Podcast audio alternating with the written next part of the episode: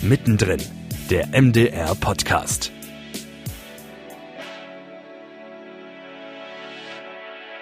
Für mich ist es wichtig, weil es leicht und verständlich ist und gerade halt manche Wörter äh, sind halt schwierig. Also ich weiß zwar, was das ist, aber für andere Leute wäre es wahrscheinlich schwierig. Die müssen leicht und verständlich sein, also jeden Tag so, dass man die versteht halt. Also wenn ich jetzt bei der Tagesschau gucke, dann wünscht man sich halt auch gerne mal in leichter Sprache halt. Für die Leute, die das halt nicht verstehen. Gerade für Sie, eingeschränkte oder Blinde, ist Audio gut. Programm für alle Menschen im MDR-Sendegebiet gestalten. Eine große Aufgabe, die nur in Zusammenarbeit mit der Zielgruppe wirklich funktionieren kann. Da sind sich die Macher und Macherinnen sicher, die heute in unserem Podcast zu Wort kommen. Martin Echterhoff und Frau Professorin Ines Bose vom neuen Podcast-Format Nachrichten in leichter Sprache zum Beispiel. Oder die eingangs gehörten Qualitätstester, die für Georg Schmolz, den Leiter der Barrierefreiheit im MDR, Formate testen und sagen, was gut funktioniert oder eben auch noch fehlt. Mein Name ist Amelie Hüsny und ich freue mich auf eine halbe Stunde spannende Gespräche zum Thema Barrierefreiheit und Teilhabe im Mitteldeutschen Rundfunk. Pandemiebedingt konnten wir uns in dieser Woche nicht im Studio treffen und haben uns daher telefonisch und digital zusammengeschaltet. Hallo Georg, schön, dass du da bist. Ja, hallo, guten Tag. Ähm, du bist ja der Leiter für Barrierefreiheit im MDR. Da stellt sich mir zuerst die Frage, in welchen Bereichen und Formaten müssen wir denn Barrieren überwinden? Eigentlich in allen Formaten. Ähm, es gibt Menschen, die können schlecht oder gar nicht hören. Hm. Da muss man Angebote machen, weil natürlich auch diese Menschen gerne Fernsehen schauen oder zum Beispiel Informationen. Gerade jetzt zu Corona-Zeiten ist ganz wichtig, dass man sie verständlich auch für hörgeschädigte Menschen transportieren kann. Es gibt aber auch ähm, sehbehinderte Menschen oder blinde Menschen, die natürlich auch gerne, ich nehme mal das Beispiel der Tatort am Sonntag um 20.15 Uhr im ersten, äh, den man in der Familie genießen will. Und ähm, da braucht man dann auch einen Zugang, der die Bilder für blinde Menschen beschreibt. Und dann gibt es eine Gruppe, die man noch nicht so lange bedenkt. Das sind kognitiv eingeschränkte Menschen, beziehungsweise sogenannte funktionale Analphabeten. Das erste ist eine Gruppe von Menschen, die auf, aus gewissen Gründen heraus ähm, sich schwer tun mit Textverständlichkeit, die angewiesen sind auf relativ einfache Satzkonstruktionen, also am besten pro Satz eine Aussage. Und das zweite, funktionale Analphabeten sind Menschen, die zwar lesen und schreiben gelernt haben, die aber mangels Übung, mangels Praxis das auch wieder verlernt haben. Mag man nicht glauben, ist aber eine sehr, sehr große Gruppe. Insgesamt in Deutschland gab es mal eine Untersuchung von der Universität Hamburg. Die haben gesagt, das geht in den zweistelligen Millionenbereich, äh, die Gruppe der Menschen, die Textschwierigkeiten haben. Wir sprechen also von einer ziemlich großen Zielgruppe. Verrat uns doch mal, wo konkret finden wir denn die barrierefreien Angebote zum Anhören, Anschauen und Ausprobieren? Mhm. Das Schöne daran ist, dass barrierefreie Programmzugänge nicht nur den Menschen helfen, die darauf angewiesen sind, sondern dass sie auch für jedermann und jede Frau zugänglich sind. Tatsächlich. Ich nehme einfach ein ganz praktisches Beispiel, das ist die Untertitelung.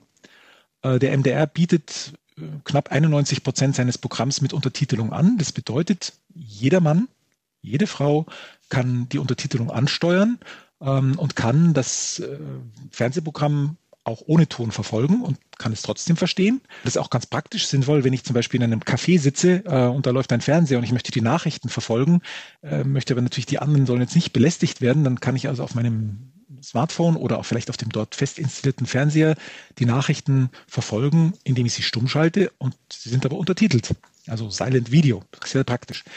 Ähm, das ist ähnlich auch bei der Audioskription. Auch die Hörbeschreibung für blinde Menschen ist etwas, die man ausprobieren kann zu Hause, indem man äh, die über die Audiotaste auf der Fernbedienung den entsprechenden Tonkanal anwählt und dann kann ich verfolgen, wie Bilder beschrieben werden. Eigentlich ist eine Hörbeschreibung fast so ähnlich wie ein Podcast. Das heißt, ich, ich kann tatsächlich mir eine Hörbeschreibung auch als Hörfilm vorstellen, den ich beim Autofahren zum Beispiel mir anhören kann. Da sind wir auch ziemlich gut aufgestellt im Mitteldeutschen Rundfunk. Wir haben fast fünf Stunden im Durchschnitt täglich Autoskription im Programm. Das ist ein relativ hoher Wert. Wir liegen da ziemlich weit vorne. Das ist auch beachtlich. Da kriegen wir auch viel Lob von, von den entsprechenden Verbänden. Eine dritte Säule für uns, wichtige Säule, ist die Gebärdensprache. Das ist, kann man sich natürlich die Frage stellen, ist Untertitelung und Gebärdensprache nicht doch ein bisschen eigentlich, äh, ich sag mal, doppelt gemoppelt? Nee, das ist es eben nicht, weil Untertitelung, wie ich schon sagte, richtet sich an nicht nur gehörlose Menschen, sondern auch an schwerhörige Menschen, ob sie leicht oder hochgradig schwerhörig sind. Äh, Gebärdensprache ist aber tatsächlich die Muttersprache von gehörlos geborenen Menschen. Und deshalb hat der MDR bei diesem Angebot einfach gesagt, wir müssen mehr tun für gehörlose Menschen. Denn auch gehörlose Menschen haben natürlich einen Anspruch, einen berechtigten Anspruch auf Information. Ich sagte ja schon, äh, gerade jetzt zum Beispiel zu Corona-Zeiten ist es ja wichtig, dass auch gehörlose Menschen erfahren, wie sie sich verhalten müssen. Und da ist Gebärdensprache sehr wichtig. Äh, wir haben jeden Tag mindestens drei Sendungen, die mit Gebärdensprache ausgestattet werden und liegen auch da innerhalb der ARD ziemlich weit vorne. Und ein kleines, aber wie ich finde, sehr, sehr feines Angebot ist äh, das Angebot in leichter Sprache. Das hat eine ganz, ganz große Nutzerschaft, wenn man so will, potenzielle Nutzerschaft, äh, weil es eben für kognitiv eingeschränkte Menschen hilfreich ist, für funktionale Analphabeten, aber auch für jemand, der zum Beispiel auch gehörlos geboren worden ist, weil Gebärdensprache funktioniert nicht wie gesprochene Sprache. Da sind lange Sätze manchmal schwer verständlich. Es ist aber wichtig, dass diese Menschen ja auch Nachrichten verfolgen können. Die wollen ja auch an der Gesellschaft und am gesellschaftlichen Leben teilhaben. Und deshalb ist es schon auch unsere Verpflichtung, dass wir sie mit Informationen versorgen. Am Rande erwähnt sei noch ganz kurz ein kleiner Punkt, weil der auch wichtig ist. Gerade die Menschen, die viel im Web unterwegs sind. Wir nutzen das äh, Internet ganz selbstverständlich. Der MDR muss aber auch sicherstellen, dass eine Webseite barrierefrei zugänglich ist. Das heißt, ein blinder Mensch, der zum Beispiel die Webseite benutzt, sieht ja nicht, wo ist denn der Cursor, wo ist denn die Maus eigentlich unterwegs. Und deshalb ist es ganz wichtig, dass auf den Seiten technisch Hinweise hinterlegt sind, was da gerade passiert. Wo bin ich denn auf meiner Seite unterwegs, sodass auch ein blinder Mensch ähm, verfolgen kann und die Webseite nutzen kann. Du hast gerade schon angesprochen, äh, dass ihr hin und wieder Lob aus der Community und von Behindertenverbänden erhaltet. Ihr arbeitet ja auch mit den Behindertenverbänden und zum Beispiel der gehörlosen Community zusammen, um die Angebote noch zu perfektionieren. Wie sieht das denn konkret aus? Man muss vielleicht einfach auch erwähnen, dass circa 20 Prozent der Menschen in der Bundesrepublik Deutschland und damit auch im Sendegebiet statistisch eine Behinderung haben. Ähm, die Zahl ist wahrscheinlich sogar noch sehr viel größer, wenn man ähm, einfach mal sich anschaut, dass allein höreingeschränkte Menschen, also von gehörlos bis leicht schwerhörig, das allein sind schon fast 20 Prozent in der Bevölkerung. Wie ich vorhin schon sagte, ist, glaube ich, eine Kernaufgabe des, des Senders, eines öffentlich-rechtlichen Senders, dass wir Programm für alle machen, dass alle unser Programm auch empfäng, empfangen können und dass sie auch im Programm vorkommen. Wir haben es uns zur Regel gemacht, auf mehreren Ebenen unmittelbar mit den jeweiligen Betroffenen zu kooperieren. Das ist mal zum einen dieses große Treffen mit den Behindertenverbänden, das einmal im Jahr stattfindet, aber wir haben auch angefangen, dann zum Beispiel Workshops zu machen, ganz gezielt. Das ist ein Beispiel. Als wir mit Gebärdensprache bei MD aktuell angefangen haben, 2016, haben wir ähm, mit Gehörlosen uns in einem Workshop zusammengesetzt und haben sie gefragt, was sind denn eure Anforderungen an so ein Format? Äh, sei es die Gestaltung, sei es die Bekleidung, sei es, wie soll das Bild eingeblendet werden? Und wir haben dann Richtlinien ähm, erstellt und begleiten das sozusagen jedes Jahr mit einem kleineren Workshop, um da auch weiter an der Qualität zu arbeiten. Und das gilt letztendlich für alle Angebote, ob das Untertitelung, Autoskription und leichte Sprache ist. Und neben diesen Workshops haben wir uns aber auch bemüht, äh, spezifische Fachexperten ins Boot zu holen, möchte ich fast sagen, äh, die uns bei speziellen Fragen einfach äh, unterstützen. Und auch bei der leichten Sprache ist es so, dass wir regelmäßig unsere Nachrichten in leichter Sprache durch eine sogenannte ja, Prüfgruppe sowieso im, also täglich schon äh, geprüft wird, ob sie die Nachrichten so formuliert sind, dass man sie verstehen kann. Ähm, aber wir sind noch einen Schritt weiter gegangen. Wir haben angefangen, dann einmal im Jahr einfach das Angebot über einen Zeitraum von 14 Tagen durch eine andere Evaluierungsgruppe einfach mal prüfen zu lassen und zu gucken, okay, was kann man denn verbessern? Also an der Gestaltung, an wie viele Bilder gibt es, an den Links, die man dort mit unterbringt. Ähm, und das ist total wichtig, weil ich habe jetzt zum Beispiel, wo wir diesen Podcast vorbereiten, der Nachrichten in leichter Sprache, hatten wir auch wieder ein Gespräch mit ähm, kognitiv eingeschränkten Menschen. Und man kann sich das nicht vorstellen, aber das ist ähm, Für uns, die wir das täglich betreuen und begleiten, ist das alles sehr logisch. Für jemanden, der das aber nutzt, der das vielleicht zum ersten Mal nutzt, sind manche Dinge nicht logisch. Und in diesem Gespräch dann zu erfahren, ah, guck mal, da ist was, was wir verbessern können, um den Zugang zu erleichtern, ähm, das finde ich ist total wertvoll, weil nochmal, ich bin nicht behindert. Ich kann nicht bewerten, ob der Zugang vernünftig ist, ob das ähm, leicht zu erreichen ist, ob es vernünftig formuliert ist, ob es verständlich formuliert ist. Das kann ich nicht. Es gab mal früher einen Chefredakteur eines Printmagazins, der sagte immer und immer an die Leser denken. Ähm, das gilt letztendlich eigentlich für alle unsere Zuschauerinnen und Zuschauer. Wir müssen auch an die Zuschauerinnen und Zuschauer denken und für die das Produkt, das wir anbieten, so ideal wie möglich gestalten und es auch zugänglich gestalten, weil sonst, wenn wir das im Schatten der Dunkelheit zwar produziert haben, aber es keiner erreichen kann, haben wir irgendwas falsch gemacht. Georg, das war ein ganz wundervoller Schlusssatz. Ich schließe mich dem an und sage danke, dass du bei uns zu Gast warst. Sehr gerne, vielen lieben Dank. Und wie dieser Anspruch konkret in der Praxis aussehen kann, hören wir jetzt in einer kleinen O-Ton-Collage am Beispiel des Podcast-Formates Nachrichten in leichter Sprache. Die Politiker in Deutschland haben Immunität. Das bedeutet, sie sind besonders geschützt. Gegen die Politiker darf nicht ermittelt werden. Hildburghausen ist eine kleine Stadt im Bundesland Thüringen. Dort ist der Inzidenzwert besonders hoch. Das bedeutet, sehr viele Menschen haben sich dort mit dem Coronavirus angesteckt. Für einige Sachen ist noch genug Papier da. Zum Beispiel für die Kassenzettel beim Bäcker, die Strafzettel von der Polizei und das Toilettenpapier. Aber für andere Sachen gibt es bald zu wenig Papier, zum Beispiel für Bücher, für Zeitschriften und für Zeitungen. Die Studentinnen und Studenten, die wir gerade gehört haben, leihen dem Format Nachrichten in leichter Sprache aber nicht nur ihre Stimmen. Sie forschen auch daran, wie das Format für seine Nutzerinnen und Nutzer am besten funktioniert. Initiiert wurde diese Zusammenarbeit zwischen der Martin-Luther-Universität Halle und dem Mitteldeutschen Rundfunk von Martin Echterhoff, selbst Redakteur und CVD in der Barrierefreiheit und Frau Professorin Dr. Ines Bose vom Lehrstuhl Sprechwissenschaft und Phonetik. Hallo Martin, hallo Frau Professor Dr. Bose, schön, dass Sie da sind. Guten Tag, hallo. Hallo.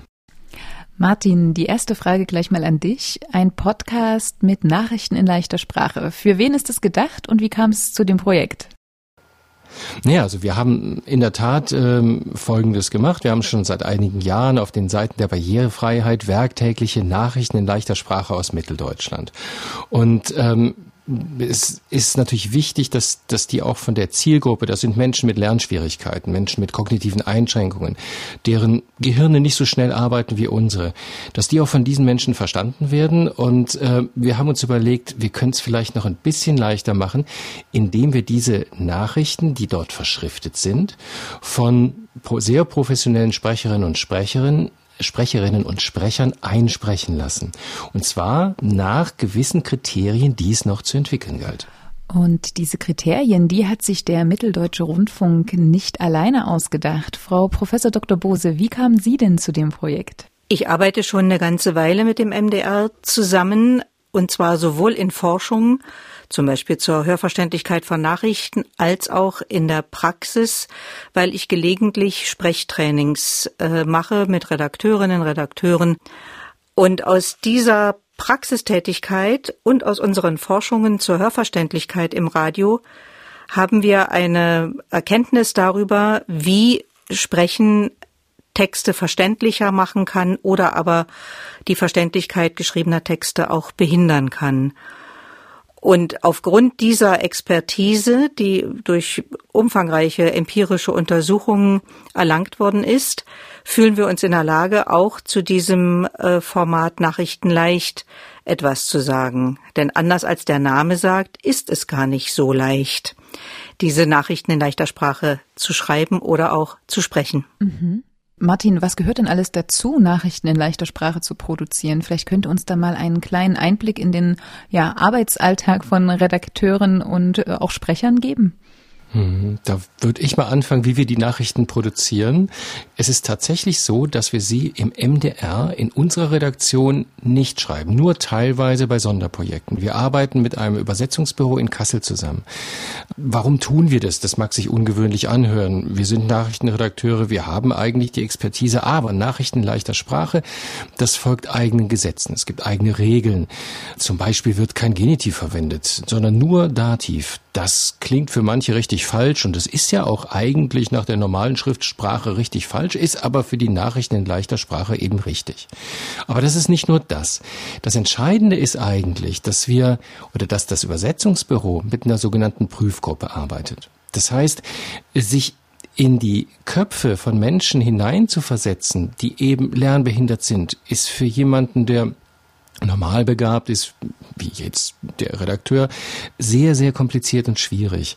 Und deswegen hat man eine Prüfgruppe, das heißt also in dem Übersetzungsbüro haben wir Menschen mit kognitiven Einschränkungen und wenn die Redakteure dort das geschrieben haben, lesen sie sich das durch. Und dann sagen die an der und der Stelle, oh, tut mir leid, das habe ich überhaupt nicht verstanden.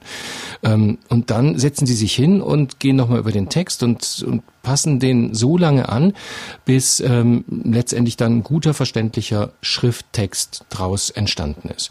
Der wird dann zu uns zurückgeschickt. Ähm, wir nehmen den nochmal redaktionell end ab, setzen den auf die Seite und ähm, das ist also dieser Herstellungsprozess, ähm, Nachrichten in leichter Sprache in Textform. Und dann treten die Sprecherinnen und Sprecher auf den Plan. Da würde ich gerne an Sie äh, übergeben, Frau Professor Bose.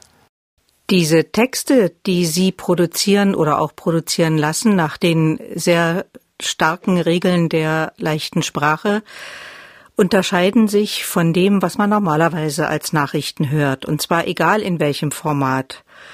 Die sind nicht mehr in jedem Fall typisch nachrichtlich, zumindest vom Stil her. Und genau das macht natürlich äh, einer Nachrichtensprecherin durchaus Mühe, weil sie nicht auf ihre Routinen, die normalerweise gelten beim Nachrichtensprechen, zurückgreifen kann. Wir halten es aber für wichtig, dass diese Nachrichten in leichter Sprache weiterhin als Nachrichten zu erkennen sind.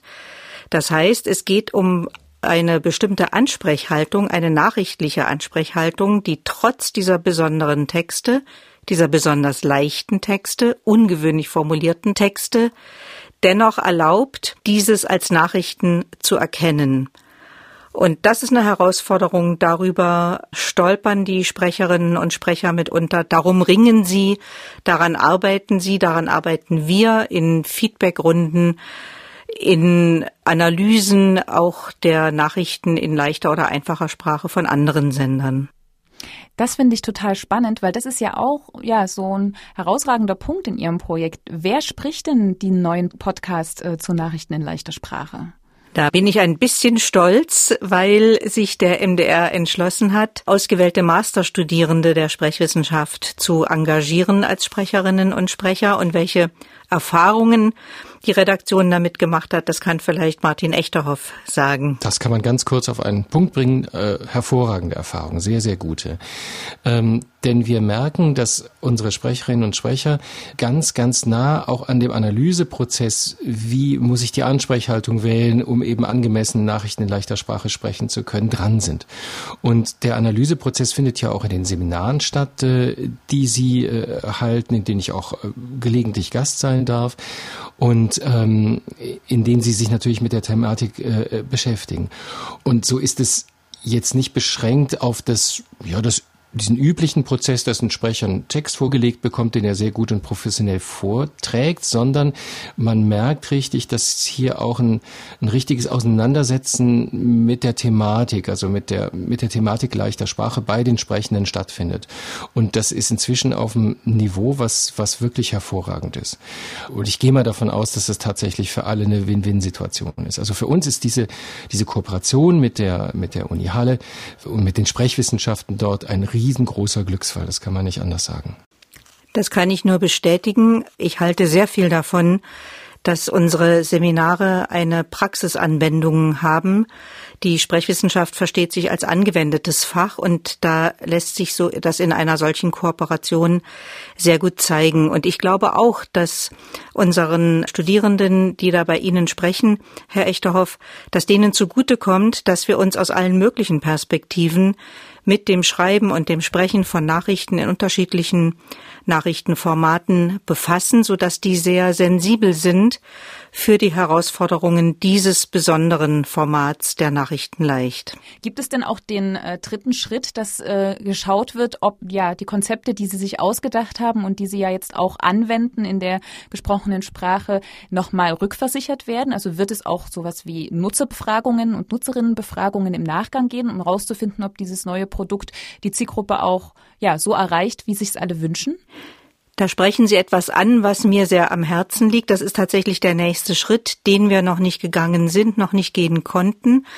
Aber wir sind da dran. Wir wollen unbedingt Hörerbefragungen machen also die Nutzerinnen und Nutzer dieses Podcasts oder der einzelnen Meldungen befragen. Aber das ist eben auch nicht ganz so einfach, weil eine traditionelle Befragung, wie wir sie zum Beispiel in Form von Behaltenstests zu Nachrichten schon gemacht haben, das geht hier nicht ohne weiteres.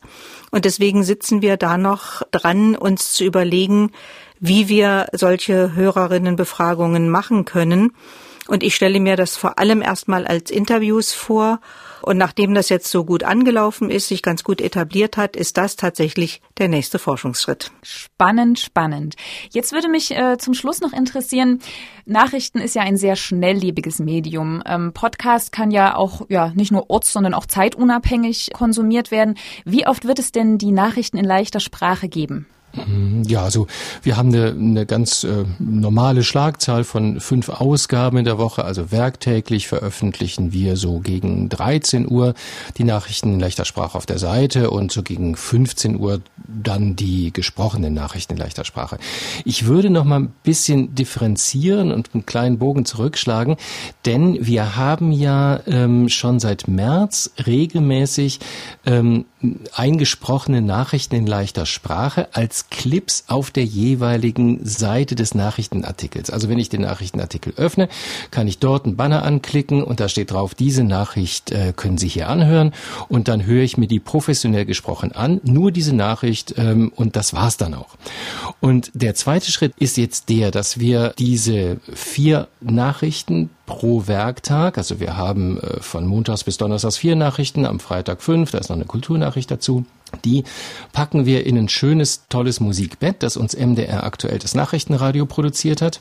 Und dann wird äh, dieser Podcast dann regelmäßig werktäglich auf in dem Podcast-Channel MDR aktuell veröffentlicht. Das hat uns das Nachrichtenradio zugestanden. Die haben sich das Produkt angehört und grünes Licht gegeben. Da sind wir auch sehr froh drüber. Und ähm, insofern sind wir jetzt gerade auch an einem, an einem Meilenstein, wenn man so will, dass wir unser Produkt jetzt auf die nächste Stufe heben.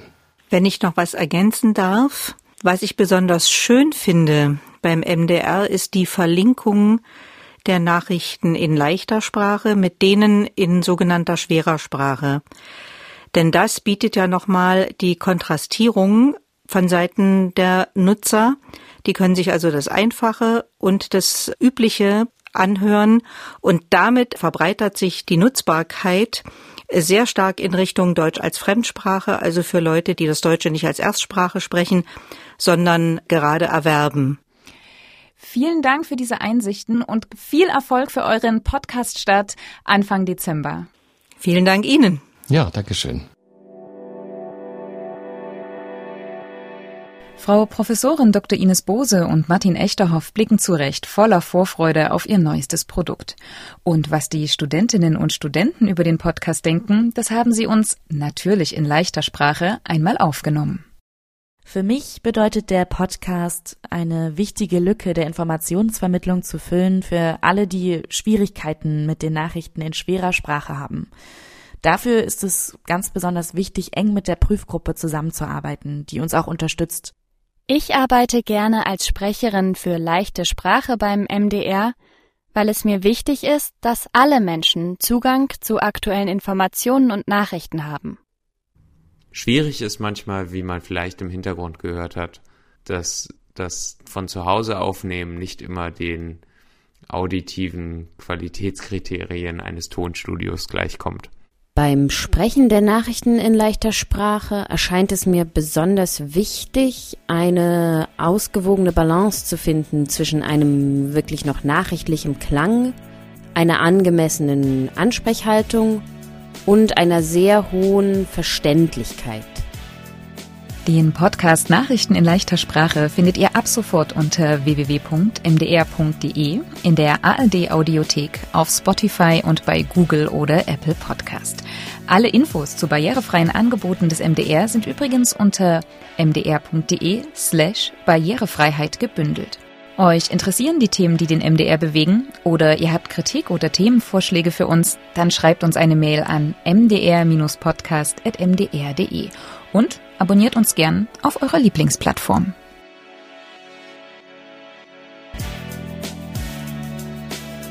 Mittendrin, der MDR-Podcast, ist eine Produktion der Hauptabteilung Kommunikation des Mitteldeutschen Rundfunks.